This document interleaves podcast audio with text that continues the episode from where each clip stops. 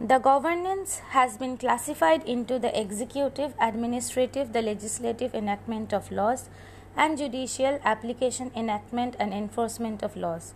The separation of powers between these three bodies follow Montesquieu's dictum. The second is the Westminster model, which states the supremacy of the Parliament. This model was used in England till its joining the European Union. No statute can question the Parliament regarding its trespassing a field reserved for other state organs. There was a distinction between the executive and legislative wings. The earlier opinion of the sovereignty of the Parliament and judicial review of legislature have undergone subsequent changes. Executive and legislative powers are still interlinked. The Indian model follows the third mode of separation of powers. It does not vest separate powers in the different organs of the state in spite of recognizing legislative, executive, and judicial bodies. The constitution is supreme in India and laws against constitutional provisions are void. The separation of powers is not equal and the executive has been vested with the maximum authority. As Acharya Kriplani stated, let there be no camouflage. Legislature practically means the executive. It is absurd to say that the legislature is a free body of persons. Today, the executive is the legislature, but the legislature may not be the executive.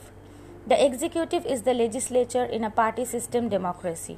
In a centralized democracy, there is no difference. There is no separation as such between the legislative and the executive. There is an overlap in the functions of the judiciary, legislature, and executive branches of government. The judiciary is often summoned to discharge quasi executive or legislative functions. The Constitution provides powers of judicial review of judicial, executive, and legislative actions. The executive functions are required to be operated independently, such as the Comptroller and Auditor General and the Election Commission. Legislative functions have been given to independent statutory bodies. Unlike England, our constitution has rejected parliamentary sovereignty. However, the powers of the state legislatures and the parliament to enact laws are plenary. Parliament can decide the number of judges to be appointed in the Supreme Court and can impeach judges of the Apex Court and the High Courts. Under separation of powers, executive can carry out administrative functions like maintenance of law and order and implementing them. The functional overlap present in the Constitution allows the executive to perform important judicial and legislative functions along with administrative functions. Under Article 245, the Parliament and the state legislatures are empowered to make laws for the entire Indian territory, and it is responsible for framing government policies and transforming them to laws. Bills originate with a majority in the state legislatures and the parliament under the supervision of the executive. The executive dominates the legislative process. Article 245 does not provide for the prohibition of the legislation by the executive. Under Article 73, the powers of the executive to make laws are coextensive with the parliament. The power is executed in the president's name. Another power given to the governor under Article 162, which is coextensive with the state legislature. Executive orders under these articles have equal efficacy as an act passed by the parliament. Executive legislation is extensively used as it covers a broad spectrum. Thus, the areas not covered under laws are speculated by the executive after notification to the official gazette. The other legislative powers enjoyed by the executive are imposition of tax, fixing the MRP of drugs, deciding the time of constitutional amendments, restricting the import and export of necessary commodities, and extending the coverage of statutes. The Essential Supplies Act 1946 banned the export of staples and restricted the sale of iron and steel.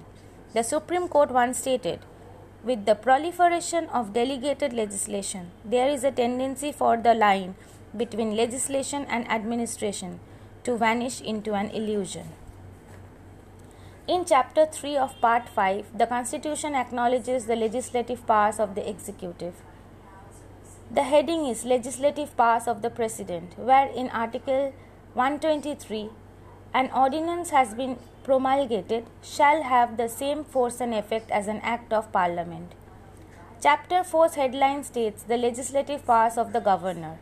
Article 213 has given promulgation of ordinances power to the governor when legislative assembly is not in session. Ordinances can be issued on multitudes of subjects where approval of the legislature is not required. To bypass the normal process of legislation, the executive has often resorted to governance by ordinance.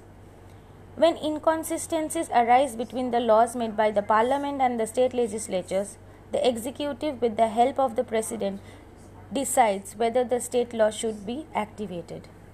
But such legislative powers of the executive are listed under emergency provisions. Article 356 states that when the president receives a report from the governor of a state that the state cannot be carried on under the provisions made by the constitution, he or she may dissolve the state assembly by proclamation and take over the government of the state.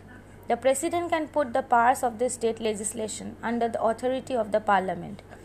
The parliament may direct the legislative powers to the President or to any authority to whom the power may be transferred by the President. Article 357, subsection 1. The Governor acts according to his discretion while reporting to the President. A leading commentator has remarked only a myth or fiction which actually boils down to supremacy of the executive government of the day. And when government shouts from the house top to upload sovereignty of parliament. What in effect it is seeking is to have complete uncontrolled freedom of action itself to do what it likes as it the majority in parliament would always support it. Autonomous bodies, the Election Commission.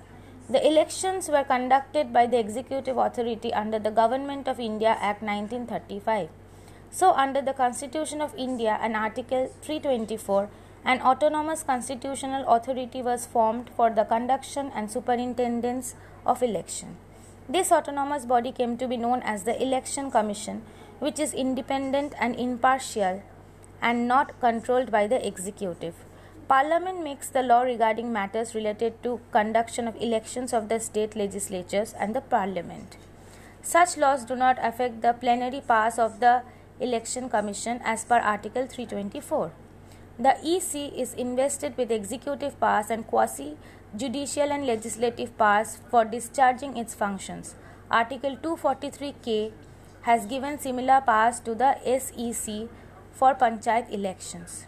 These powers include suspension of an election if required. However, practically the independence of the EC is thwarted by the executive. Clause 6 of Article 324 empowers the president or the governor of any state to provide staff for the discharge of the functions of the election commission if requested by the election commissioner but these requests are often restricted by the government of the center and state thus ending up in a deadlock comptroller and auditor general the CAG is considered to be the most important officer in the Indian constitution with much more important duties than the judiciary. Auditing of expenditures and receipts of the union and state comes under the jurisdiction of the CAG. He is appointed by the president after the recommendation of the prime minister. The SC also has special powers to appoint the officers and servants. The CAG is the head of the Indian Audit and Accounts Department but does not have any such power. The terms and powers of the servants in the Indian Audit and Accounts Department and the powers of the CAG are prescribed by the President after consulting the CAG.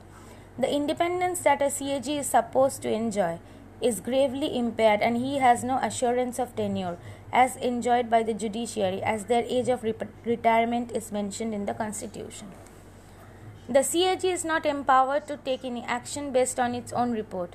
He has to place the report before the Parliament or the State Assembly. Therefore, the executive disregards the CAG's objections to extravagant expenditures. Recently, based on the adverse report of the CAG, the Supreme Court directed investigation into grant of Unified Access Service license.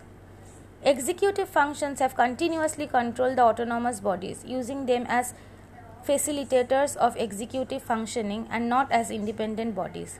Though the Indian model of division of powers is still under evolution, if we follow the constitution, the judiciary should remain the keystone as the interpreter of the constitution.